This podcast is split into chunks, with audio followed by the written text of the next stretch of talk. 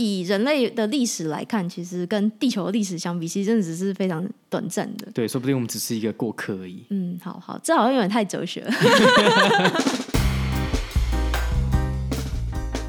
欢迎收听戏骨轻松谈，Just Kidding Tech，我是 Kenji，我是科科，在这里会听到来自戏骨科技业第一手的经验分享，一起在瞬息万变的科技业持续学习与成长。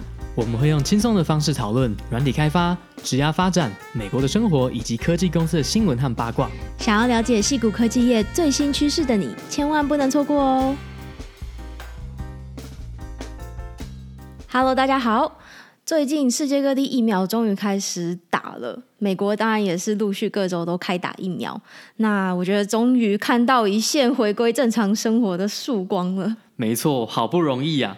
对啊，因为真的是闷了超过一年多了，三月初就是一个里程碑嘛。对，而且有一些公司已经陆陆续续宣布说，他们要即将重返办公室。嗯，像 Facebook、Microsoft 还有 Uber 都已经宣布会让员工回到办公室嘛。那当然不是一次就所有员工都回到办公室，是阶段性的开放，比如说先开放百分之十，然后百分之二十、三十这样慢慢来。对，肯定也要看疫情的发展状况了。现在只是对于大家来讲，嗯、我们的预估是蛮乐观的。所以这些公司呢，就先行宣布说，有一些部分的人可以回到旧金山啊，跟华盛顿的办公室。嗯，目前拜登也是说有望五月重回正常的旅游，那我们就拭目以待。对啊，不过你看这些先行宣布的公司，可能也代表说他们对于远端工作并不是这么推崇，所以才想要赶快让大家先试验回到办公室。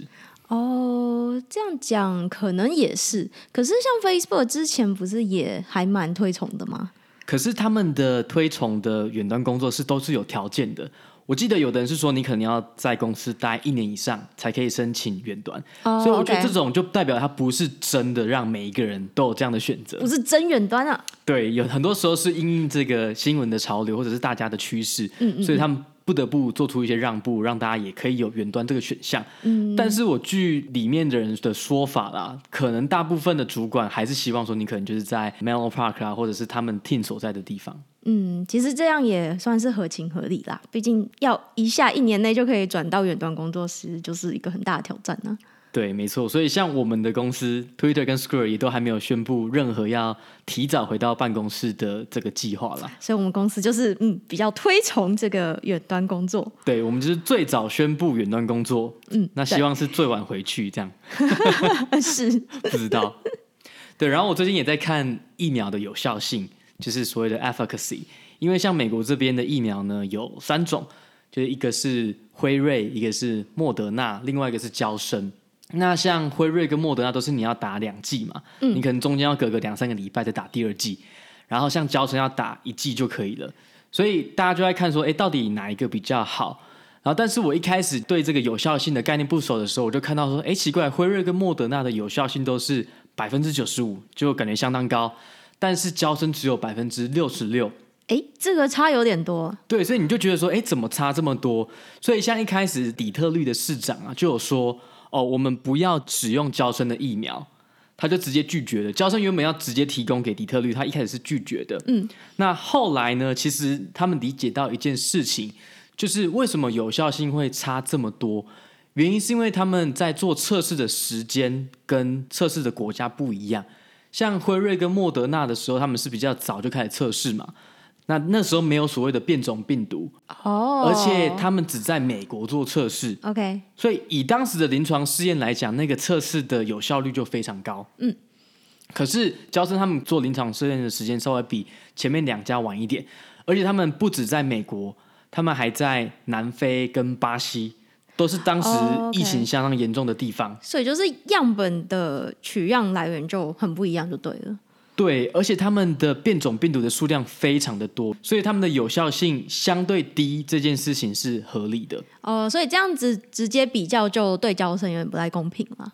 对，因为他们临床试验的第一个选的人跟地区还有时间就完全不一样，嗯，当时病毒的状态也不太一样，是，所以交生看起来是比较低的有效性，但是当你去看针对重症或者是死亡的病患来讲，他们的有效性是变成百分之百。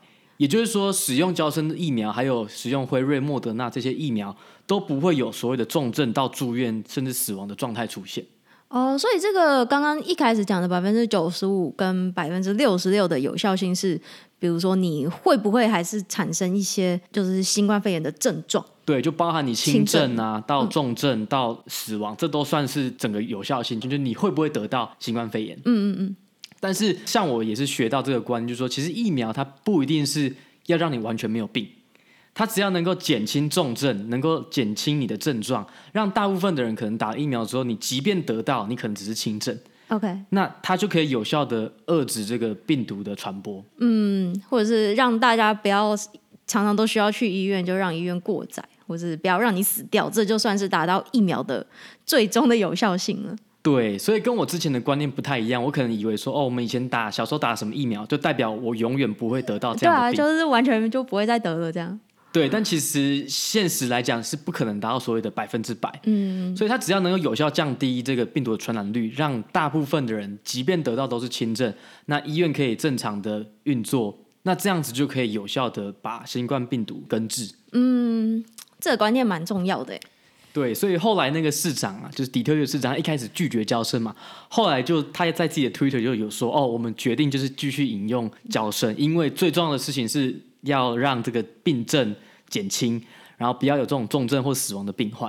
哦，了解，所以算是做了一个事实查核的感觉。对，没错。后来他也发现，哎，其实疫苗的重点不是让每一个人都不会得病。嗯，很棒，就是有更新自己的知识。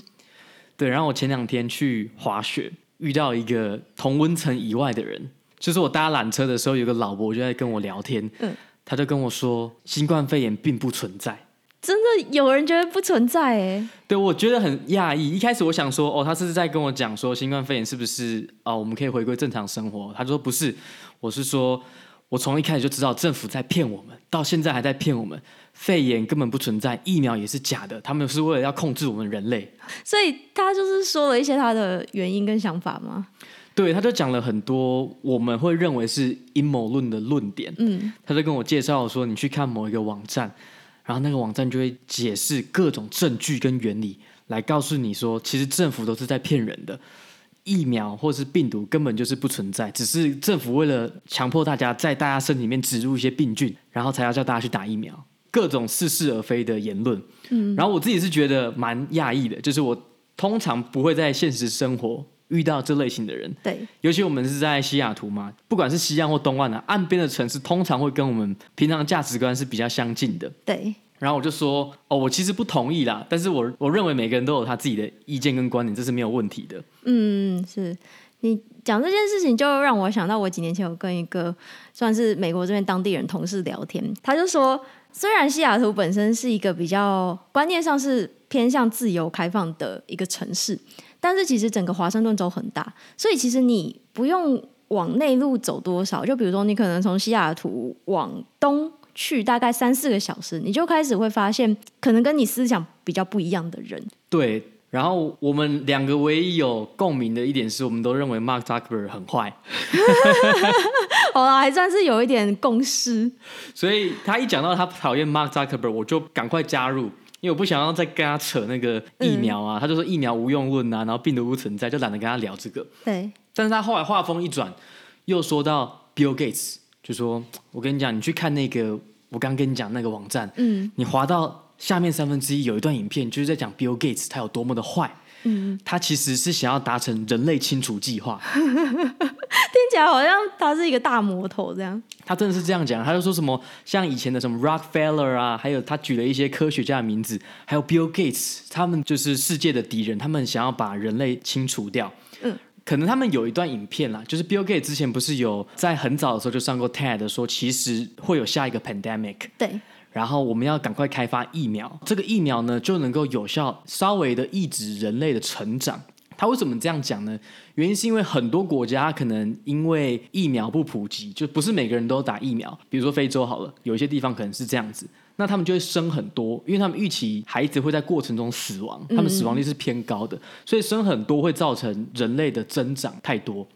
所以 Bill Gates 的立场是说，那如果大家都有疫苗，我们让这个疫苗是普及的话。那大家死亡率不会这么高的情况下，这些未开发国家可能就不会生这么多孩子，所以人类成长会比较趋缓。哦，就不需要生到那么多，但是你人力的折损也不会那么多，所以你还是可以有足够的人力这样子。对对对，然后呢，他们就会把这个当成是说，你看 Bill Gates 说漏了嘴，他就是不要让人类变多，多他就是要有一个人类清除计划。你讲的那个网站，其实我有去看一下，但我觉得因为上面是我们觉得不实的言论，我们就不要分享给听众知道那个网站。对，真的不要分享。对，但我自己有去看，上面真的有很多你看了会觉得很匪夷所思的事情，比如说他们上面其中一个区块就是那个口罩的有效性，为什么我选择不戴口罩？然后就是找了非常多人访问，然后还有包括医护人员跟医生，就看起来至少是那样子。然后还有他们会讲说，COVID-19 到底会不会传染？然后他们的。结论也是不会传染，因为这一开始就是，比如说可能军方研发出来想要就是控制人类的武器之类的，就是有种种这种似是而非的论调了。那我觉得我可能在早几年看到这些网站的时候，会觉得怎么会有人相信这些东西呢？对。但现在我们都越来越清楚的知道，像比如说社群媒体这样子的形式，就很容易让这种两极化的现象更出现，也容易产生所谓同温层的现象嘛。所以现在就比较可以接受说，嗯，就是再怎么样夸张的言论，都会有人相信，而这也是我们要小心的地方。对，而且以前你会急着去纠正或是反驳对方，对，因为你觉得这很 ridiculous，怎么会有人相信？但是后来我也看开了，我觉得说，就每个人活在世上，他都有他自己的信念或想要相信的东西，嗯，说不定这样让他觉得很开心，对，或是让他生活有了目的。说实在的，这些人也很难被说服，就是你跟他说这个疫苗本来就是有用的，这些病毒是真实存在的，他也不太可能被你的言论所影响，他反而会。跟你攻击来攻击去，所以我觉得到后面这种事情，我觉得就大家相信自己想要相信的，然后专注的过自己的生活，因为没有必要去改变一个你没有办法改变的人的想法。好，那直接切入我们今天的重点。我们今天想要跟大家介绍的是一个我们觉得很酷的计划。那这个计划也关系到了人类的智慧要如何保存下来。那这个计划就是由 GitHub 这间公司发起的存档计划。哎呦，听起来很酷哦！听起来很酷吧？有一个主题曲要下了吗？没有，没有准备主题曲。但 GitHub 就是如果有在写程式的人应该都知道，它就是一个可以把它想成是一个储存程式码的资料库。那上面会记录你一个程式，你经过了哪些修改，经过了哪些呃评论，经过了哪些不一样的演变等等，那就会把这些都记录下来。那 GitHub 就是这样子的一间公司，它现在也是微软旗下的公司嘛？没错，微软的形状。嗯。那因为我想这几年来，大家对于世界末日的这种感觉都越来越严重，越来越焦虑。那 GitHub 也不例外。所以呢，GitHub 为了希望可以永续保存珍贵的这些开放的原始码，所以就开始了这个计划，就是希望能够用一些不同的方式来想办法让这些。城市码，因为这些城市码其实就是现代人类的智慧结晶嘛，其实包含了很多我们目前现代社会发展到今天，为什么可以有这些科技，那背后运作的原理等等，其实有蛮多都在这些 open source 里面。对，所以他想要打造城市码的诺亚方舟。那当如果今天人类有一些战乱啊，或者是有什么陨石砸到，人类最后灭绝，这些东西最后还是可以保存下来。对，就是因为我们现在的城市码都存在，比如说个人的硬碟里面，或者是云端啊，或者是一些资料库里面，所以就如果真的发生了什么天灾人祸，把这些设备都毁掉了。那其实你就没有办法再存取这些城市码了。对，大家不要觉得云端好像很安全。那在正常的情况下，百分之九十九点九九九的确都是很安全。但是今天如果有一个地震或者是火山爆发，把那个资料中心，对，把资料中心整个摧毁了，那是有可能这些资料就永远就不见了。嗯，我相信几率是很低啊，但是总是我们既然是人类嘛，就要想办法以防万一。学度会丢。虽然说，我觉得搞不好 GitHub 里面也很多烂扣。就是不值得存下来，是不是？对，但是可能也被归类在人类的遗产里面，没关系，都是我们的智慧。好扣烂扣都是遗产。没错，这个存档计划其实是在二零一九年十一月发表的。那后来他们有一些陆陆续续有一些子的计划，比方说就是 GitHub 的北极城市码避难所。它这个东西很酷，它就是把城市码用胶卷的形式存在北极。那存在哪里呢？它是在挪威的一个城市叫做斯瓦巴。这个我们等下会再介绍一下。然后他发表了之后呢，他在二零二零年的二月二号，GitHub 就记录下所有活跃中的公开专案，并且说他们即将开始储存。然后过了几个月，到去年七月的时候，他们总共收集了二十一 TB 的资料，总共存在一百八十六个胶卷里面。那它这个胶卷呢，它其实就是一个很长的 QR code，然后把它卷起来存在胶卷里头。然后这个特别的胶卷是由一个叫做 Pico 的公司特别制作的，它可以储存一千年。一千年真的好久哦，好难想象。其实蛮久的，我也蛮讶异，说他们怎么可以知道说它可以存一千年？号称啦，号称。对，因为毕竟也没有没有办法证实，对，没办法证实，你要回到一千年以后嘛。对，然后 Pico 这间公司，它也是挪威一个专门制作这类型的胶卷的公司。它的目的就是说，希望所有的数位资料，你最后都可以存在一个实体的胶卷上面，帮助大家做永续的储存，把人类的智慧储存下来。嗯。那这些胶卷呢，就是在挪威制作，然后最后由奥斯陆把这些胶卷飞到斯瓦巴，就是最北挪威最北的城市，嗯，然后最后运送到一个废弃的煤矿的矿坑，然后就有一些工人啊，或是物流公司把这些胶卷运送到地底数百公尺的一个档案室，那他就静静的沉睡在那边，等待我们需要的时候。听起来好隐秘哦。对。地底下好几百公尺这样，你会觉得有点有趣，就说明明就是一个城市嘛，我们好像现在打开电脑登录 GitHub 就看得到，对，然后可能还看到一些烂 code 这样，对，还看到有的好的，有的烂的，结果居然要花费这么大的功夫把它存在北极的地底下，真的蛮有趣的。听说本来 GitHub 团队是希望可以自己去运送，就是把这个胶卷送到那个呃地底下数百公尺的档案库里面，但是很可惜，一样是因为新冠肺炎疫情的关系，因为很多国家都算是封闭边境嘛，就是没有办法像以前那样子的旅行，所以他们就只好委托当地的物流公司来做这件事情。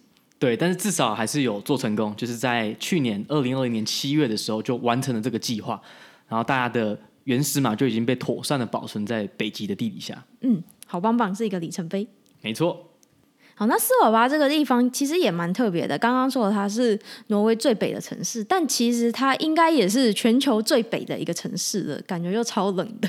一定超冷的。会储存在这个地方呢，主要是因为这个地方是已经被划分成所谓的永久非军事区，所以理论上各国应该是不可以在这边发生战争，所以就不会受到战火的牵连了。哦，很合理耶。对，但其实我看到这边的时候，我就会想说，但是如果有一个国家很坏，硬要在这边开战，好像也是没办法的事情。如果世界末日的状态下，大家也不会管这个对非军事的法令了。嗯，是这样，没错。还有一点，当然就是气温常年是处在零度以下，那这么寒冷的环境，当然就是也比较容易保存各式各样的物质跟材质嘛，就比较不会生锈啊，或是氧化之类的。嗯，所以就选择了这个地点。那这个地点就 GitHub 他们发表影片当中的叙述呢，好像也是很多北极熊的故乡呢，所以还蛮希望可以有机会去看看的。你想要把胶卷印在北极熊身上吗？哈，什么东西？你这是什么奇怪计划？没有啦，就觉得觉得很有趣，就是把这个原始码印在那个北极熊上面，让它带着我们到处走。可是它这样子一下就死掉了。哦，对啊，也是，我只是开开玩笑。嗯，好哟。那另外一点有趣的事情是，除了这个城市码的诺亚方舟之外呢，它还是农业上面的诺亚方舟，就是它这边也有一个很大的全球种子库，目前应该存了一百万种左右的植物种子。哎，对，这些种子是存起来，是未来可以拿来栽种的吗？我猜可能有一点类似，比如说像人的那个胚胎冷冻之类的吧。可是像大部分动物就没办法这样存嘛，所以我们只能存植物。哎，能够这样静态的保存只有植物，那动物就可能只能真的建造实体的诺亚方舟，然后等待我们 末日的时候才能使用。是，其实有一些公司也有在研究，比如说 DNA 的这种储存的资料库了。但我不知道说它可不可以存那么久，就是它确切可以储存的年限是多久？但想必目前应该没有办法到一千年吧。那另外还有一个很有趣的点是，这些胶卷上面呢，为了让世界末日的时候，这些人类他们还是大部分的人类可以使用，所以这个指南上面印有五种语言哦。哎呦，是哪五种？我觉得其中有两种我猜不到，就猜错了。那这五种语言分别是英文。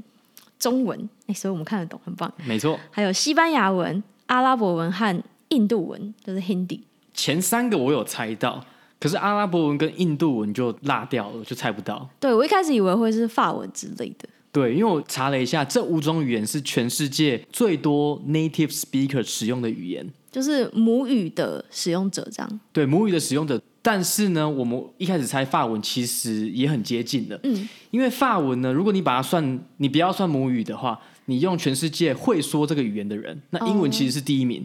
Oh. OK。对，然后法文其实变到第五名，阿拉伯变成第六名。哦。OK，对，所以实际上法文也是很多人在使用的，只是它不见得是母语的首选，母语人是最多的，就可能是我的第二外语或第三外语这样子。对，因为基本上在美国，很多人也会把法文学成他们的第二外语。嗯，了解。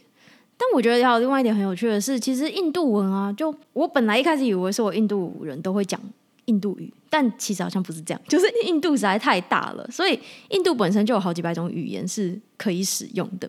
所以他们其实很常发生一个情况是，两个从不同的邦出来的人，他们之间是没有办法沟通，他们必须要用英文之类的才有办法沟通。对，就是一件很有趣的事情。所以他们都要用他们的第二语言沟通。对。可是你说的这个 Hindi 应该是印度语吧？对。那它应该也是就是某一个官方语言，只是并不是每一个人都会。对，就是大概是比较在印度北方的邦会比较使用印度语，这样、嗯、就不是全部的人口都会。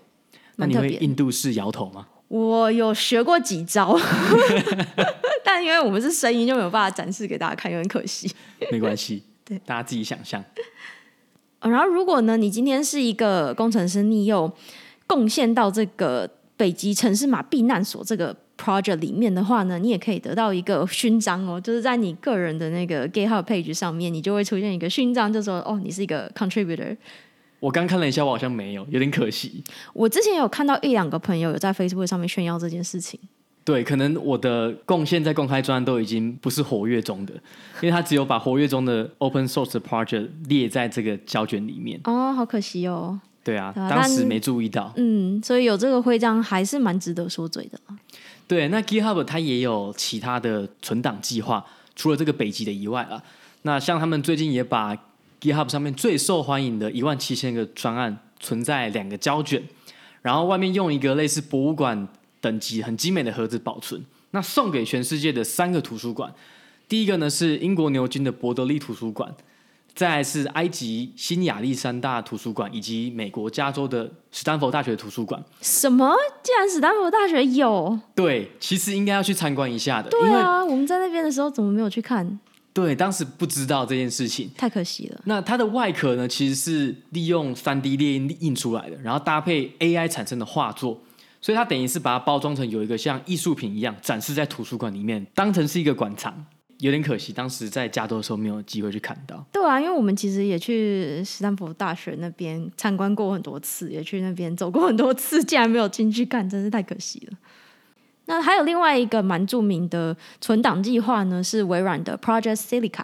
那这个计划主要是希望可以研究有没有其他的储存的材质是一样可以长久，然后有很高品质的把这些资料储存下来，就是在目前已知的。材质之外，是不是有其他的可能？那目前发现的就是石英玻璃，就是石英玻璃蛮适合用来做大量资料的长久储存的。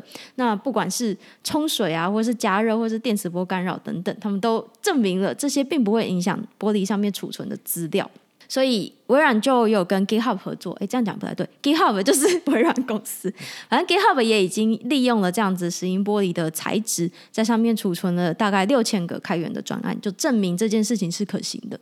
对，因为微软这个也算是研究型的计划啦。所以他们就是像你刚刚讲的，研究能不能把石英玻璃当成是一个长久储存的材质。我个人觉得蛮酷的，就是不管你经过冲水加热或者是电磁波干扰，你都不会影响到上面储存的资料。这是他们在研究的事情，那看起来初步是有一些成果的。至少 GitHub 已经有把一些专案放在上面了。嗯，这样其实真的还蛮酷的，因为我记得如果你是自己买那种外接式硬碟的，就是绝对不能摔，你一摔就就没了。你用，而且用久了，它的寿命到的话，你硬碟很多资料就会遗失掉。嗯，是对。你不觉得这些人类遗产这个概念是很酷吗？因为像我觉得我们平常在工作的时候，你就埋没在一般的工作里面，你根本不会想到说，哦，原来城市码还可以这样子被应用。我一方面觉得很酷，就是真的有一群人类是在为人类做长远的思考的，就是如何让人类种族延续下去。但另外一方面，我觉得有一部分的我是觉得人类其实也没有那么的伟大，你知道吗？就其实我们是很渺小的。我们其实没有那么特别，我们就是一个生物而已。对，所以在做这些事情的时候，好像有一点是把自己这个物种看得非常重要。就是以人类本位思考，所以就觉得我们的事情、我们的产出都是很重要的。对，就是把自己放在了其他物种之上，这种感觉了。所以我不确定这是不是一件好事情。这也难免了，本来人就是会把自己放在最重要的位置嘛。嗯，是啊。但是就觉得以人类的历史来看，其实跟地球的历史相比，其实真的只是非常短暂的。对，说不定我们只是一个过客而已。嗯，好好，这好像有点太哲学了。对，然后我看到北极，就想到我之前一度很接近要去南极。就是你最接近这个很冷的地方的时刻。对，我二零一九年的时候，Airbnb 他们有一个南极的科学志工的计划，他想要在全世界呢选出五个世界公民去南极跟科学家研究这些塑胶微粒对于环境的影响。我当时就很开心，有在自己的 Facebook 上面分享，然后的确我也送出申请了，我不是说说而已。对，我记得你那时候要很认真的写一篇自我介绍，然后你就。思考了很久，要怎么样可以在这么多人当中脱颖而出？要怎么样让自己有特色？我觉得你写的比你当初要申请那个学校的 SOP 还要认真。哎、欸，我已经忘记我写什么了，但是我记得有很认真的想。但是我记得它只有五百个字啊，所以也不能写太多。嗯，对。然后总共最后的申请者是十四万人，很多哎、欸。然后最后只有选出五个人。那我很可惜的没有被选到，嗯，因为你是第六个吗？我可能是第六个，我觉得我深信我是第六个。好吧，你就差那么一点点而已。对，因为我当时就想说，万一我选上南极了，我怎么办？因为好像要去三个月。对。然后，而且从北美洲要飞到南极要转机两三次，当时觉得这是一个很有挑战的事情。确实很有挑战啊，就是一个很酷的人生经历耶。对，但但是我妈一听到我要去申请这个南极，说啊母汤啦，你不要想这么多啦。然后我就说，这个要选上的机会是微乎其微，我只是想要试试看。其实真的是微乎其微，大概是三万个人里面选一个。对啊，极低啦，极极极低。那其实去了，搞不好也很累。可是一定是很难忘的回忆啊。